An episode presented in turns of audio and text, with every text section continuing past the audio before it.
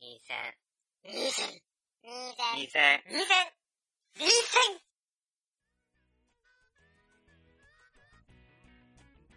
はい、始まりました。第133回学生最終防衛戦線です。はい、よろしくお願いしますお。相手はワンと、たかしです。はい。で、今回はね、何をやるかというとですね、はい。声の形という漫画作品についてやっていきたいと思います。そうだね、完結したんだよね。そうマガジンの方で。そう。週刊少年マガジンでやってるんですよ。やってたんですよ。やってたんだねそう。で、今週号、えーっと、100、ん違う。 51じゃないあ、そう、51号で完結して、で、完結したから、この話をしたいなっていう話をそうだね。していきましょまあ、前回、今回と、アニメの話からちょっと離れますが。う。はい。まあ、そのうちやるんで、アニメの話は。あ、そうね。はい。はい。で、先に言っとくとですね、ネタバレしまくるので、読んだことないって人は、聞かない方がいいかもね。そうだね。と思います特に、うん。単行本で読んでて、うん週刊誌は買ってないっていう人もいると思うんだよ。声の形って結構、あの、話題にはななってたから、そうだね。週刊誌では追わないけど、単行本では買ってるって人もいると思うので、多分最終巻がまだ出てないから、うん。それ待ちの人は本当に、聞かない方がいい。うん。むしろそこの部分をメインで話すかもしれないから。そうだね。うん。ということです。はい。じゃあやっていきましょう。はい。で、一その、応ね、まあ、注意したからねっていうことで。そうだねはい。やっていきましょうか。でですね、声の形っていう作品、昔読み切りで、マガジンだったかな月マガだったかなまあ、多分マガジンに載って、うん。へえ、それは知らんかっそう。そその読み切りがすごい話題になったから連載始まったんだけど、た。うん。俺がね、最近マガジン買ってるんですよ。ここではいはいはいはい2、3年。そうだね。で、それを、また買い始めるきっかけになったのが、この、この声の形っていう作品。へえ。ほう、それを、そんな原動力になった声の形はどんな作品だったんですかあのですね、まあ、主要登場人物が2人いてうん、 1人が主人公の翔役、うん。男の子で、うで、元いじめっ子っていう属性ん。を持っていると。まあ、それ以外のことはおいおい話していくとして、もう二人目が、西宮翔子ちゃんっていう子で、これがヒロイン。そうだね。で、属性的には、耳が聞こえないっていう、そうね。割とヘビーめな属性を持ってて、そう。で、可愛いと。けなげだね。うんけなげいだや、ほんと可愛いんだよ、ほ翔とちゃん。っねていう二人が登場する、まあ、メインでね、登場する作品なんだけれども、まあ、じゃあもうストーリー入っていきましょうか。そうですね。でこの「恋の形」っていう作品ねこの二人の出会いが小学校時代であってはいこの翔也翔也くんがそのいる学校に西宮翔子ちゃんまあ西宮って今後言うけどうん。転校してくるところから始まるんだよねうん。物語はうん。でまあ耳が聞こえない翔子があ西宮が転校してくるんだけどはい。 どっちでもいいけど。 いじめっ子である翔也くんはいじめるわけですよそうだね。しかも結構、なんか、きつめのいじめを。えぐいよね、うんなんか、こう、小学生っていうか、まあ、子供がゆえに、うん。なんか、純粋な悪じゃないけどさ、うん。ほんとなんか、劣等感で、あの、罪悪感もなく、うん。えぐいことするな、みたいな。そうそうそう。なんかね、漫画に書いてあるんだけど、翔也は、ナメクジに塩をかけるうん、シーンがあるんだけど、うん。はいそれと同じ感覚で西目をいじめてるんだよね。はいはいはいはい。だからその、子供であるがゆえの残虐さみたいなやつが、単純にこうしたらどうなるだろうっていう好奇心からうん。やってるんだけど、そう。がゆえに、なんかその、耳が聞こえないっていうこことを、ことさらこう、なんか、貶としめるようなうん。ことをずっとしてるっていう。そうそうそう。で、読み切りの話はね、この小学校時代がメインなんだよ。うん、うん、いじめの話が。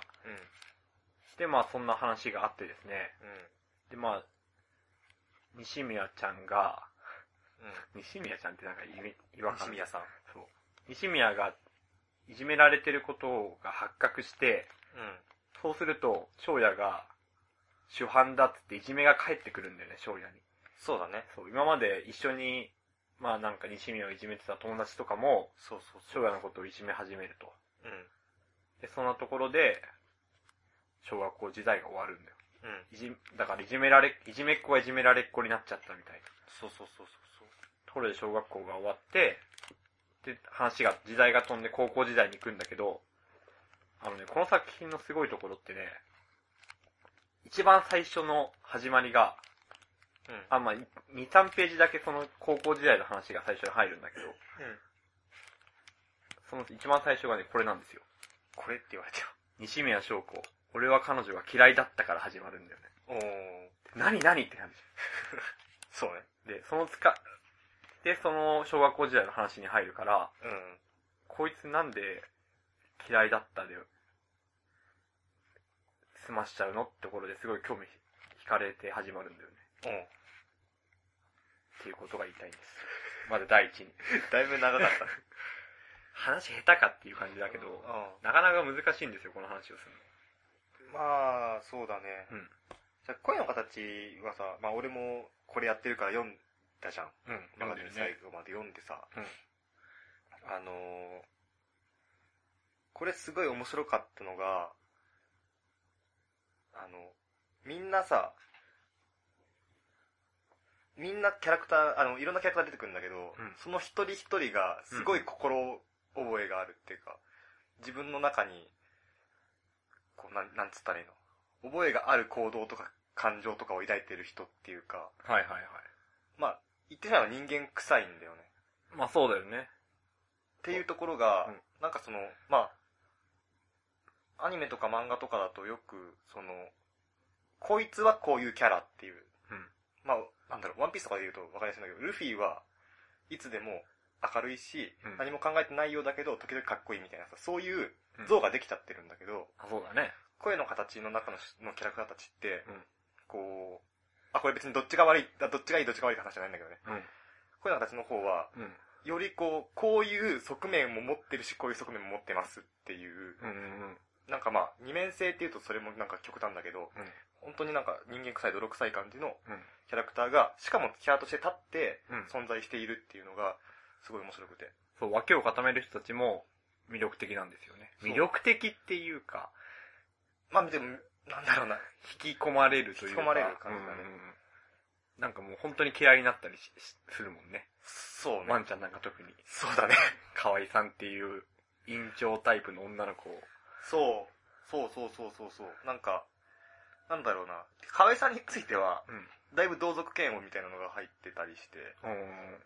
なんだろう、あの、まあ、これいじめがテーマだからさ、うんまあ、いじめの主犯格、うん。それを面白いって思ってやってる人たち、うん。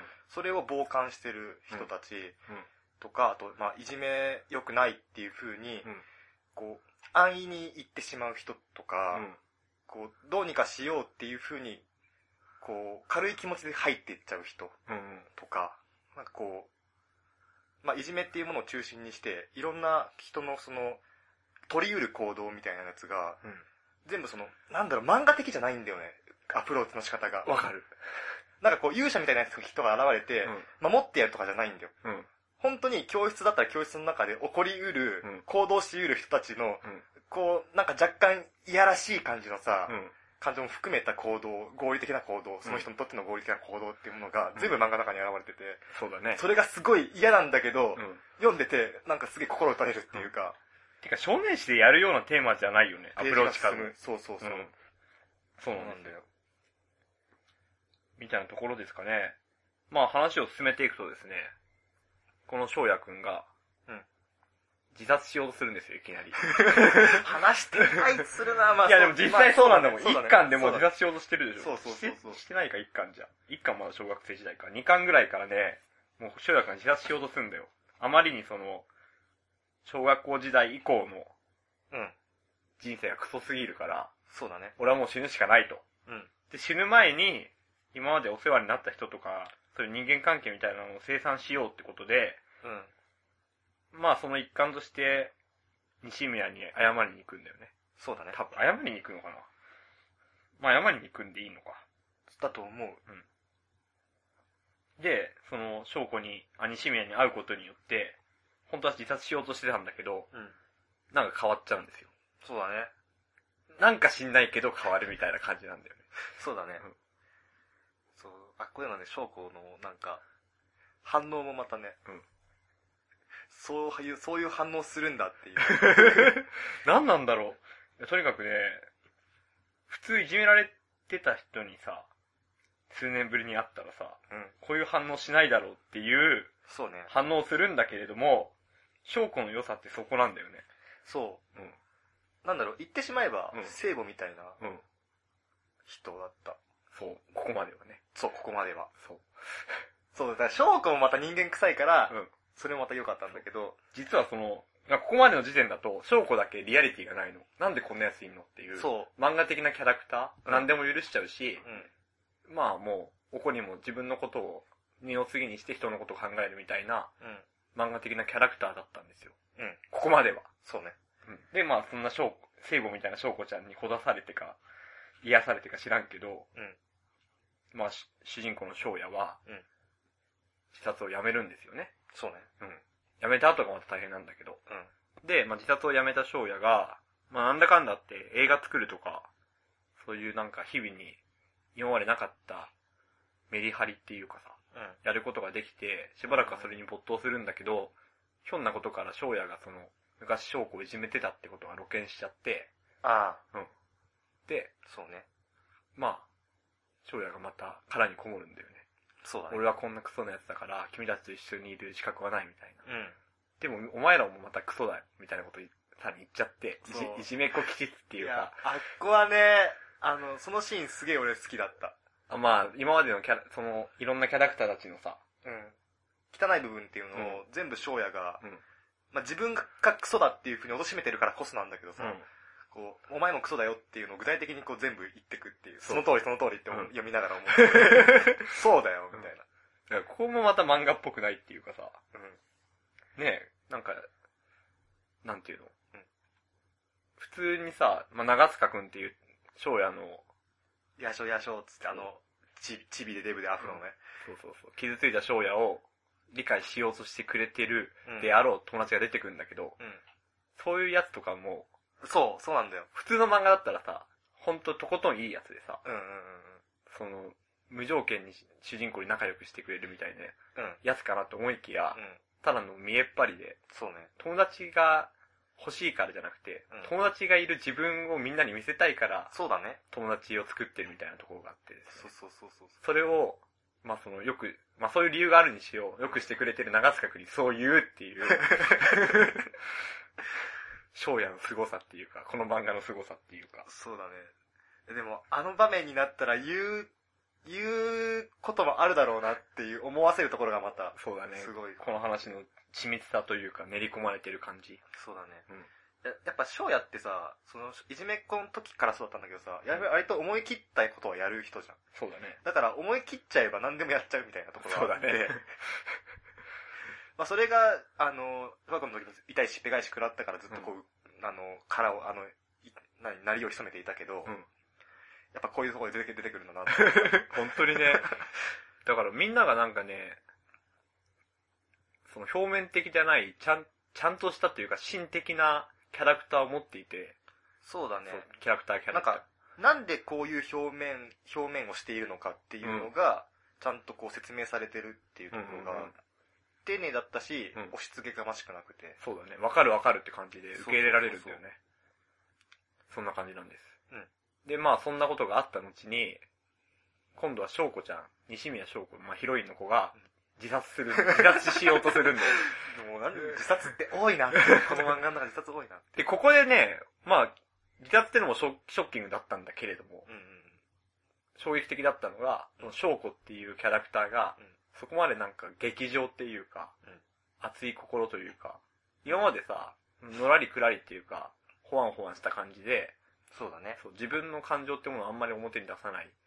どっちかというとこう、ま、守ってあげなきゃみたいな、こうんう、うさぎとかハムスターみたいなうんさ、そんな感じの印象だったのが、うんそこで一気に変わるよね。そうこっからほんと急展開するんだよ、京子、あ、翔子に対する印象がね。そうだね。しかもそれが、えっと、6巻そうだね、6巻なんですよ。 5巻から6巻へ移り変わるとき、そう。で、この6巻っていうのがね、おそらく7巻か8巻でこの漫画が完結するんだけど、もうんう本当にラストのラストで、うんそういう展開を迎えるっていう、あの、そう、五巻の最後だよね。うんそうだよね。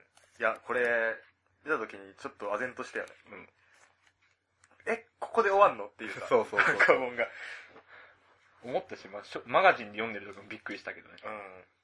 うん。で、もう、ついにここまで来たかと。証拠まで、そんなうんうん、真の部分を持っているのかっていう。そうだね。まあ、ある意味そこがずっとこう、なんだろう、引っかかりっていうかさ、うん。なんで翔子ってさ、うんこんこの、こんな汚ねえ世界の中で、うんこんな性格だなでいられるのっていううんふうに思ってたのが、うんここで、そう。あ、ここは、みたいな。変わるぞ、展開が、みたいまあだからもう浄化しすぎて、な。うん。悪いものを溜め込みすぎたんですよ、証そ拠うが。、そう、そうなんだよ。で、まあ、そんな衝撃的なことがありつつの、まあ、まあ、なんていうのもう言っちゃっていいよね。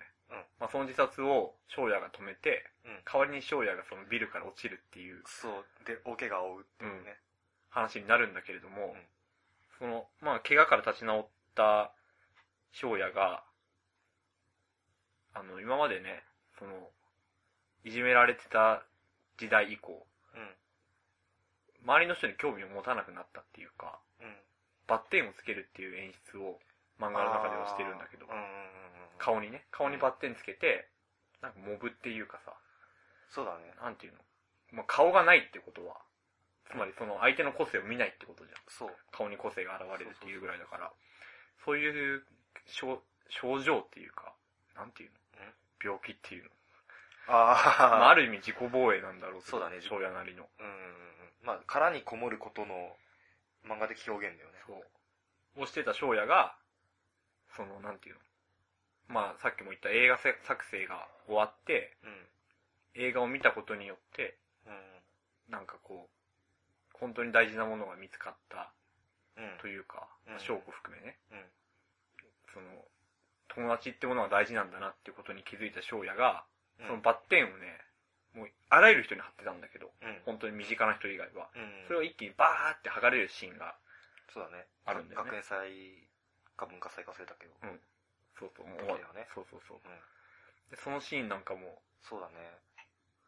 あれがさ、その、今までずっと、その、まあ、ことさら友達と、友達と見なさなかったっていう、うん積極的に見なさなかったみたいな、上野みたいなうんうん、人だけじゃなくてさ、うん本当に、まあ、漫画として第三者から見てもモブだったような人たちのバッテンまで全部とと取れてくっていうさ、うんあのシーンは本当感動したというか、そうだよね。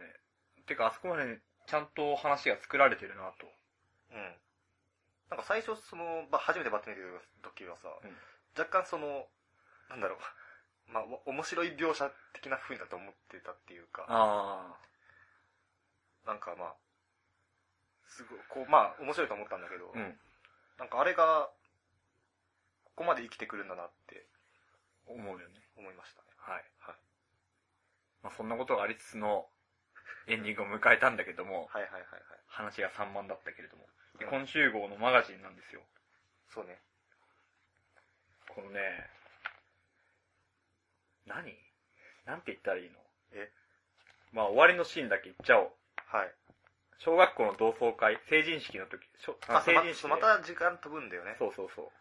で高校卒業から時間が飛んで、成人式のところで最終回迎えるんだけど、うん。まあ成人式だからさ、同窓会ってものがあるじゃん、小学校のあるある。で、いじめられてた翔也、いじめてたし、いじめられてた翔也と、うんそのまあ単純にいじめられてた翔子ってさ、うんかみしめやってさ、うんそんな同窓会に本来行きにくいじゃん。生きにくいだろうね。と特に翔也は、うんどっちに、どっちの面でも生きにくいっていうか、うんいじめっ子としても生きにくいしう、もちろんいじめられっ子としてはもっと生きにくいしってういんうう、ん二重の、二重苦があるっていう。そう。で、この物語が始まった時点時点の二人だったら行かないであろう、うん。小学校の同窓会に、 そもそも二人とも自殺しようとしてるからね。確かに、確かにそうだ よね。そうなんですよ。 まあそんな二人がうん。うん。手を。を取り合って、うというかもう翔也が手を、翔子の手を引いて、ん。うん。その同窓会に入っていくっていうところで物語は完結するんだけれども、そう、同窓会場の扉を開くかっていうところで、最終回終わりっていうとそう。こなんだよね。いやそ、う成長したなっい。てや正直ね、この先本当気になってたんだけど、うん。こう、どあの、まあ、扉開けた先でどういううん反応が待っているのかっていうのは、正直み、正直言えば見たいんだけど、うんでもそこを見せても打足になるんだろうなっていうのもうん。わかるから、この終わりは良かったんだなって思う。そう、思いますね。いや、もう何が言いたいかっていうとね、うんその小学校の同窓会に入っていくなんてさ、うん少年漫画としてはどうでもいいというかさ、そうだね。大したことないストーリーじゃん。うん。なんかもう、1ページぐらいでペラって終わっちゃいそうな他の漫画だったら、うん。話なんだけれども、ここで終わるっていう、この漫画の、なんていうの特に、まあ山は自殺とかでたまにあるんだけど、うん。平坦なのにここまで心を動かされる作品になっているっていうところを評価したい。うん。そうだねてか。しかもこの、なんでもないははずの、うん。こう、同窓会場の扉を開けるっていうさ、この扉を開けること自体の、この先に待っているのは、あの、何なのかっていう、この二人にとっての未来なんじゃないのかっていうところが、わかるじゃん。わかるね。すごい、なんだろうな、この先に、うん。どんな、どういううん曲が間違えたとしても、うんまだこの二人にとっての希望に満ちたシーンで終わってるっていうさ。そうだね。だから希望に満ちたっていうか、何でも受け入れてやるよっていう気概が見て取れるっていうさ、んところは、良かったですね。しかも、これ、翔也が、うん。翔也が、うんうん。あの、西宮を、の手を引いて入ってくんだよね。そうだね。この西宮可愛いんだ よないや、まあ、それがいいんだけど、うん。その、なんだろうな、最初はさ、もうすべてに対して自分が卑下してさ、うん。西宮にも謝って死のうと思ってたような翔也が、よくぞここまで立ち直し、立ち直ったっていうさ、そうだね。いうなんかこう、なんなんだろうな、なんでこんな、こんな変な話してるのかわかんないけ ど、まあ、よかったなってそう。思います。まあそんなところじゃないですかね。ええこの作品。そうですね。多分ね、ここまで聞いてくれて、なおかつこの恋の形を読んだことがないって人は、そんなに面白そうじゃないなって思うはずなんだよ。そうなのかなまあまあまあまあ、てか、まあ言うてテーマも暗いしね。そう。た暗だい、し重いし。そう。ででも、この作品のすごいところって、うん。こう、あらすじだけなぞっとくと、うん。超つまんなそうなのに、ん読んだらめっちゃ引き込まれるっていうところが、そうだね。すごいんだよ。特に奇抜な設定もさ、まあ、ヒロインの証拠が耳を聞こえないってところぐらいで、あとは単純ななんか、分類したら何これ。恋愛ものになるのでも恋愛とも言い切れないところがね、あの、そう、これものまあいいとこがさ、うんお互いその好きだ、好き合ってる感じはするんだけど、うんでも決定的なシーンは描かないっていうところも好 き。まなあんなんそうだか、なんだろうな、あえて純愛漫画っていう風に目打たない純愛な感じがあ、そう、すごそいれそれそれそれ。なんかね、多分、ジャンル的には恋愛に分類されないのかなされるのかないやーでもされないと思うよ。そう、されないんだけど、だって色恋沙汰がテーマじゃねえもん、そもそもこれ。そうなんだよね。ただまあ、一つの原動力がその恋愛であるっていう、そうだね。なんていうのこう、いい意味で型にはまってない漫画だなってああ、思います。特に少年誌っていうくくりの中ではそうだね。うんこれは、いいんですよ。ただ、まあ、その大人向けじゃない分さうん、変にひねくれてもないし、そスうトーリーが。そうだね。すっていう風に、スーッと終わるっていう、その良さもあるよね。しかもあの、終始割と、こう、重めの話かなと思いきやさ、うんまあ映画を作ってる最中のシーンだったりとかっていうのにさ、ちょいちょいその、まあ軽く読めるっていうか、うんまあ多少のその、まあギャグ要素じゃないけど、うん。まあ、まあなんだっけ、あの、長塚くんのキャラクターを象徴するようにさ、うん。なんかそういうココミカルなシーンもうんちょいちょい挟んであったりとかして、はいはいはい。読み口も、あの、テーマの割に軽く読めるそうだね。と思う。そう思います。はい。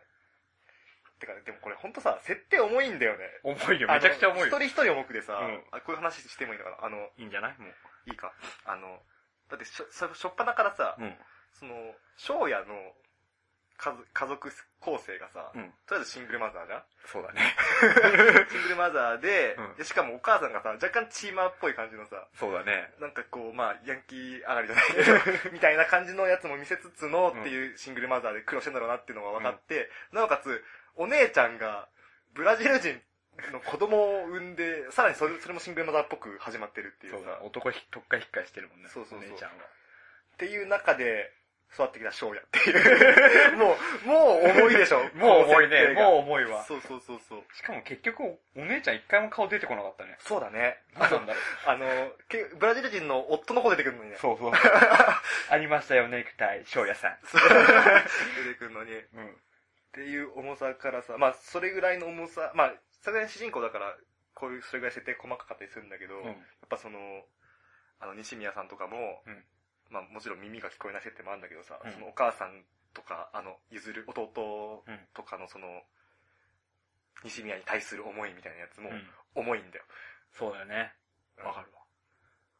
買ったりとか、で、サバキ、サブキャラクターも、そこ、その二人ほど掘り下げられてはないけど、うんでもやっぱり重くてさ、 うん。まあ俺が河合さんめっちゃ嫌いってのもその辺に起因するんだけ ど。そうだよね。そうそうそうそう。表面的な院長キャラじゃないもんね、ただの。そう。なんか、委員長キャラでいれば私は愛されるって思ってうるんキャラクターっていうかさ、うんしかもそれがしっぺ返し的にみんなにうざいと思われてる実はみたいなそう。ところとかも。自分の浅はかさをうん、それで実感しちゃううんみたいなのとかさ。ただそれでも転ばないんだよね、かわそ、いういそこがね、うん強い子だよ、あの子は。そんなダメなところも愛しながら私は進むのみたいな。そう。で、あのー一番わけわかんねえって言ってたけどうん、翔、也自体は、うんでもやっぱ、一番女の子っぽい上野さんとかね。そうだね。いや、上野可愛いよな。上野はね、そうなんだよななんか、サハラも結構好きだし、そうだね。うん。その、ちょっとした正義感でさ、うん。まあ、正義感がさえあったかどうかわかんないけど、うん。そのまあ、西宮に、西宮のために手話を覚えようみたいなことに賛成した子が、それで、それをきっかけにいじめの、いじめられる対象の一人になっちゃって、うん、うんだんだん疎遠になってっちゃう、うんっていうところから飛んで、うんサハラでっかってなったみたいな、そうだね。あの辺とか。うんそう、あの全然関係ないけど、サハラみたいなやついるよね。あの、時々、あれ、小学校の時はさ、うんすげえちっちゃかったのに。うん時々それそこそこそこ。いや、こういうのあるなって思って あさる。え、お前、え、誰え、嘘だろみたいなやつでしょ。そうそうそうそう140センチぐらいだったのが、うん久しぶりに、その成人式とかで会うと、185ぐらいになってるみたいなことでしょ。あれ、俺、勝負の規制の順で、上から、あし下からじゃない、あの、後ろから2番目ぐらいだったのに、俺が今見上げてるんだけど、みたいな感じの。うん。ありますね。そう。なんかそういう、そういう、まあ、まじ関係ないところとかも、うんなんか、あれかな、漫画の構成がいいからか知らないけど、その辺もすげえ、なんか、あわかるわかるっそうそうそて、う前のめりになっちゃって。しかもまあ、これのいいところはね、あの、いじめっていうテーマを扱うものってさ、なんかやっぱり、絶対悪みたいな人がいるじゃないですか。うん。おう。これ、俺よ、ちゃんと見てないからさ、うん。言っていいのかわからんけどさ、うんライフっていう、ドラマは見たよ、俺。とかさ、うんうんうん。やっぱり、その、こいつ悪だなみたいなことってあるじゃん。ある。うん。ただ、それがないんだよ。この作品ってさ、まあ、一番悪っつったら多分翔也なんだけど、そうなんだよ。ね。翔也を含め、うん。みんながちゃんと、いい方に向かっていくっていう。うんうんてか、やっぱ人ってやっぱ、どんな過去があろうとさ、うんうん。うん。変わらずにはいられないじゃん。そうね。そう。そういうところもちゃんと描くっていう。で、それが一番現れてるのが小学校の時の先生とか。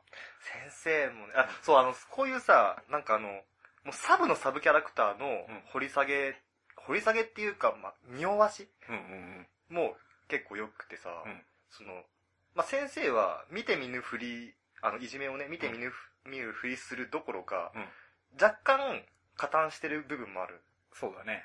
んだよ。翔也が、なんか、まあ、ほどほどにしとけようん、みたいなぐらいで済ましちゃうみたいうなんさ、いじめを知ってながら見て見ぬふりするどころか若干翔也を咎めつつもやらせるみたいなところだったりとかして。とか、あ、みたいな先生も、もちろんその時手話を覚えてなかったはずなんだよ、小小学校の時はね。そうだね。ただじ時間が飛んで高校の時にもう一回会った時には、うん翔也と西宮さんが交わしてる手話を見て、うんその手話を理解してるっていう、うん手話勉強したんだな、この先生っていうさ、あの、でもそれ以上は語られないんだよね、その先生については。そうなんですよね。うん。とか、あと、しまあ、これも最終的には語語られなかったけど、うん。翔也の、あの、もともといじめっ子グループだったのに、うん手のひら返していじめ、あの、翔也をいじめるグループの一に、一員になっちゃったさ、うん。子いるじゃん。いるね。島田とかでしょあ、そうそうそうそう。なんかあの、あの辺もさ、その、途中であったりするんだけど、うん。なんか、まあ、あの辺も、なんかあったと思うんだよな。忘れたけど。うんうん。まあ、てか、死にかけた翔也を助あけたりすそるうだ、しね、それだ、それそううそう、死にかけた翔也を助けたのはあいつらだったっていうのが、その、まあ人だっ知ってる人だったら助けるだろうとは思うんだけど、うんでもあ、あの場面でああいう風に書くってことは、もしかしてって思わせる部分だったりとか。そうだね。そうなんでそう、その辺も良かったなって、思うかな。す。まあそんなとこかな。そんなとこだね。大まかなところは。あと、まあ細かいとこ行っちゃうとね、うん。この作品でちょっとした、なんていうの、一枚絵とかの描き方もめっちゃいいんだよね。ほうほうほう。まあ、俺がこ一番最近思ったのは、最終回はカラーなんだけれども、うんセンターカラーなんです、最終回だから。うん。ただね、センターカラーなのに白黒なんだよね。うんで、これなぜかと、俺はずっと考えてたの。手抜きなんじゃないかと。いや、カラー任されてる手抜きはないだろ。まあ、そうな、そうだろうけどさ。たまにあるじゃん、そういう人。何磯磯部磯部物語のこと言ってる。 それは言ってない。あ、本当に。いジャンプ読んでないかやら、。ジャンプの磯部磯部物語の白黒の話をしたいけどやめとこう。まあ、それは今度やってください、やりたい。はいはいはい。で、この声の形っていう作品が、やっぱ、声っていうかさ、音に対する、音っていう、だから、耳が聞こえないから、証拠が。うん音っていうものが重大なテーマであろうと。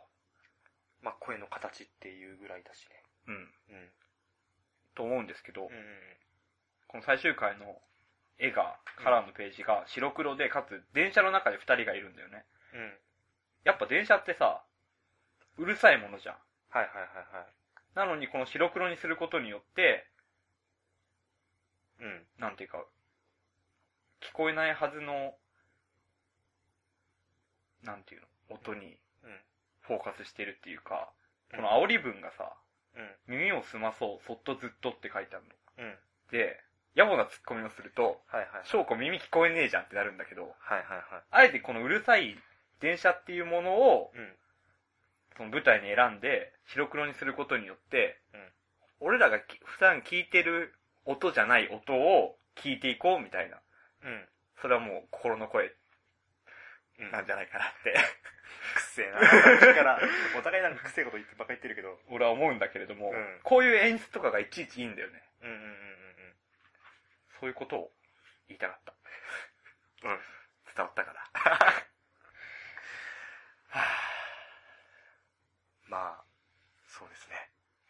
俺はよくわかんないけども。まあまあ、でもね、この、まあ確かにこの白黒のところは俺もよくわかってないけど、自分でも。あただ、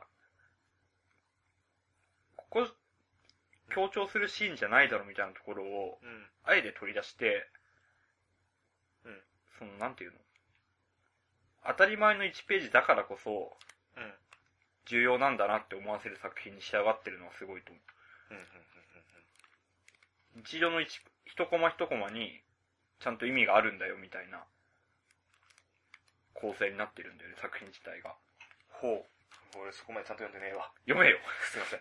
まあ、貸しますよ、全部漫画。えだからそういうところもね、いちいち。で、その極まったのが、今回のこのラストのカラーかなって、思ったんです。え。なるほどね。そういうことなんです。だからこの作者のね、わかった俺の解釈何あ、このカラーに対して忘の。れた。はいや、あのね、うんいや、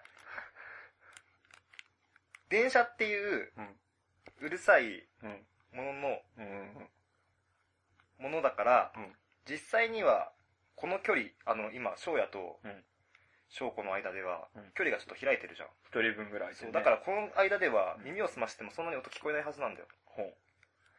だけど、お互いこれ耳、あの、翔子の場合耳が聞こえないうん。からこそ、でもうるさいじゃん、この電車の中は。そうだね。でも耳を澄まそうって言ってるんでしょ。うん。ってことは、うんっていう話。ごめん、これなになになに結論は、高橋と一緒なんだけど。一緒かよ。やっぱ大体一緒だなって思ってうん。まあ、でもそういうことだよね。た。そういうことだよ。そういうことなんで、だこの白いのはうん、多分、証拠の、証拠側に立っての色、色使いだよね、多分ね。っていうか、その、うるさい電車の中でっうん。ていう。そうだよ。いや、別に証拠側に立ってってことじゃないと思うよ。翔也が、今までは、普通に音しか聞いてなかったけど、だから聞こえるものが音じゃなくて、また別のものを聞い、耳を澄ませてるってことでしょ、これそうそう。まあ、要するに声の形を聞いてるわけでしょ。そう。だから、し翔也がそこまで、真にその、音じゃない音を聞けるようになったっていうあーまあそう表現なんじゃないそうねっていうこと。そうね。あとね、もう一個いい点があってですね、はい。俺はこのお母さんがうん、こんだけ前向き、あ、翔子のお母さんって、うん自分の娘が、うん。その耳が聞こえないっていう障害を持ってるがゆえに、旦那に捨てられるんだよね。ああ、そうだったそう。そういう重い、 ヘビーな話も入ってるんだけど。入ってたそう。これまだ6巻とかに入ってる、多分7巻とかに入ってるんだよね、多分。いや、もっと前じゃない、もっと前だったっけ、うん、多分もうちょっと前だよ。5巻か6巻か。いや、俺、あ、そっか。うんそうだね、多分。俺が多分、マガジンの方で読めなくて、うん単行本で見て衝撃受けた場所だ、多分。あ、そうなのか。そうそうそうそう。まあ、確かにずっとシングルマザーでなんでって思ったんだけど、うん。これも証拠のせいだったかってちょっと思った。いまあ、翔吾のせいじゃないんだけどなや、これはう、ん。お父さん側のうん家族が、が頭おかしい。頭おかしいんだ。 頭おかしいんだけど、まあそんなことがあって、お母さんすごいひねくれちゃうんだよね。そうだね。うんだから、翔子を、あの、その、老学校じゃなくて普通の小学校に入れたのも、うん耳が聞こえないっていうハンデをうん。持ってることに対するあん、なんか自分なりの反抗というか、お母さんなりの反抗というか、そうだねう。ん、まあそれが裏目に出ちゃうんだけど、いじめられるってことうでん。。そんなことがあったから、お母さんすっごいひねくれてんの。特にいじめてた翔也に対しては、うん。最初もう、鬼。鬼を見るかのよ、悪魔を見るかのような目で、いや、まあ、仇でしょ。そう、もはや敵。もうマジで敵。うん。みたいな扱いだったんだけど、この翔子と翔也の二人の成長を通してお母さんもだんだん丸くなってって、そうね。最終回では、う大っ嫌いだった翔也の家で、ん。ね。おか、その翔也のお母さんに髪を切ってもらってるっていう、そうそうそう。まあ、利用点なんだよね。そう、ところで、もうこのさ、ちょ、切りすぎよそこ、えーこの方が可愛いわよっていう、そうだね。この二人の関係を見て、うん。俺はすごい心が熱くなった。そう、わかる。てか、しかもさ、これさ、あの、お母さんがさ、うん表情は全く変わってないんだよねう。ん柔和になったわけじゃないんだよ。うん。で、言葉自体も割ときつめっていうのも変わってなくて、なのに、なんかこう、異物感なく溶け込んでるっていうさ、うん感じが、なんて言ったらいいんだろう、すごい自然に溶け込ま、溶け込まってるってか、溶け込まって る。なんつったら、そう進化するっていうかさ、うん。 お母さんがし成長するっていう言い方もちょっとよく、よくわかんないんだけど、うんその、人ってそんなに変わるけど、うん変われないじゃん。っそうだね。ていう感じがすごいうまく表現されてると思う。そうだね。そう。まあ、てか、今まで思ってた翔子っていう、まあ、重りに思ってたんでしょう、お母さんは翔子まのあだろうねことを、まあ、翔也と一緒に翔子が解決して、二人が前に進み始めたから、そうね。こう肩の荷が下りたみたいなうん。感じなんじゃないの一番最初きっつい噂だなって思ってたけど、ね最終的には何この積んでるおばさんってなったんだね。俺一番、実はこの、お母さん好きだ。 あ、そうなの実はね。 そうだね。 いやー、いいんですよ。まあ、こういうね、ところも、はい。やっぱ、この二人のね、進み方が良かったよ。単純にこの表面を取り繕うだけじゃなくて、腹の内、内を全部二人が晒して、しかもそれを乗り、り越えたってことで、そうね。このま、みんな不幸になってた周りの人たちも、うん。なんだかんだいい方に進んでるっていう。そう。そうなのなんだかんだなんだよね、でもこれもね。それがまたいいっていうね。ただこれすごいよ。何がすごいってねうん、俺ハッピーエンドがあんまり好きじゃないタイプなんですよ。まあ、わからんでもない。なのに、良かったなって思えるっていうう、ん。ひねくれた俺でも喜べるまあ、ハッピーエンドっていうのがね、ほんとこの積み重なってきたストーリーの賜物だなっていうふうにうーん。思えるってのがすごいよ。しかもこんなラジオ撮っちゃうぐらいだからね、漫画を。そう。そうだね。うん。そうなんか、こんだけあったら、ハッピーエンドでいいじゃんっていうのもあるし、うんなんか、ハッピーエンドに向かうさ、うん。向かい方っていうか、もううまかったなってそう。思思います。最終巻は7巻だそうです。本当に綺麗に終わったな。 12月17日発売だそうです。はい。ということでね、ぜひ、まあ、ここまでぐだぐだと話してきましたけれども、本当グダグダだったな。うん、ぜひ、この読んだことない人は読んだ方がいいとお勧めできる作品ではあるので、そうですね。言わなかったけど、ゆずるちゃんも可愛いので、そう妹のね、翔妹子ののゆずる。可愛いよなぁ。最後スカート履くとかちょっとマ ジで。あ、途中からスカート履くよね。まあ、そう、たまにね、うん。制服着て。まあ、そのゆずるもね、よかったね、スカート履くっていう、本来の自分を出せるようになって。最初の写真見た時なんだこいつって思ったけどね。確かに。っていう。割とね、キャラクターキャラクターについても一人一人話せるぐらいの、ん俺ちゃん、それ、俺そんなにちゃんとさ、何回も読み返したわけじゃないんだけど、それでも話せるぐらいの、こう、引き込まれ度合いとキャラクターの絵の魅力がある。 そうなんですよ。てかやっぱ自分の人生とね、かか重なる部分が多々あってね、あるねこの、わかるよ、この、ちょっと小学校の時の同窓会に行きづらい気持ちとか、特になか、何にもなかった俺たちだってそうなんでしょ。そうなんだからさ、ね、そうね。こんな二人の気持ちとかが、まあわかるなってところは結構あって、やっぱ、作品に対する共感ってさ、うん。引き込まれる上でっていうか、面白く読む上で大事なものだよね。大事だね。まあそのところですかね。はい。以上、以声の形。はい。ぜひ、お読みください。はい、おすすめです。はい。アニメ化もするみたいなので、アニメ化したら、またやるかもしれないね。以上で、いいですかね。いいです。はい。じゃあ、えー 割と思ったよりも長くなりましたが、うん。えー終わっていきたいと思います。はい。えー133回目の2戦は、声の形でした。はい。えーお相手はワンと、高橋でした。はーい、バイバーイお。疲れです。